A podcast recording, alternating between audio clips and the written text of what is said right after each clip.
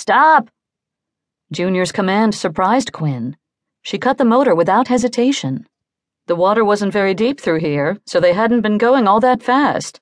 It didn't take the boat long to wind down to a gentle drift. The pontoons rocked up and down on the waves that rolled in toward the shore. Why are we stopping? she asked Junior.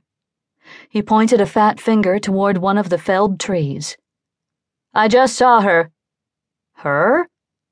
Quinn looked toward the tree and the bank beyond. There were no people in sight.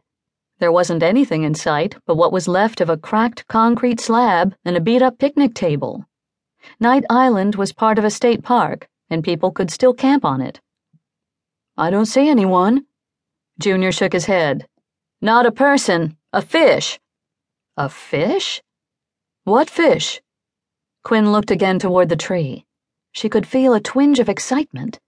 Even Montana dropped her steel wool pad and climbed to her feet. Something splashed in the water ahead. Right there!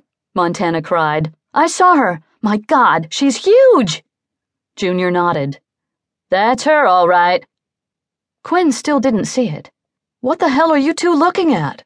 Who is she, and why are you so damn excited? It's Phoebe. Quinn looked at Junior. His face had taken on an odd expression.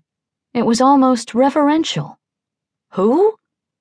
Phoebe, he said again. The biggest damn bass in this lake. Her name is Phoebe? Junior nodded. Been called that for nigh on a hundred years now. She ain't never been caught, hooked a time or two, but never brung up. His voice dropped an octave. I had her once. She fought me like a tiger. I damn near bested her, too but my line got tangled up when I was trying to pull her into the boat. He held up his hand to show Quinn where part of his pinky finger was missing. She done this to me when I tried to get a net under her.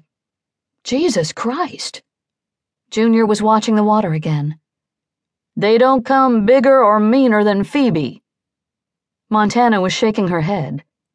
She has to be at least a 20 pounder. Junior agreed.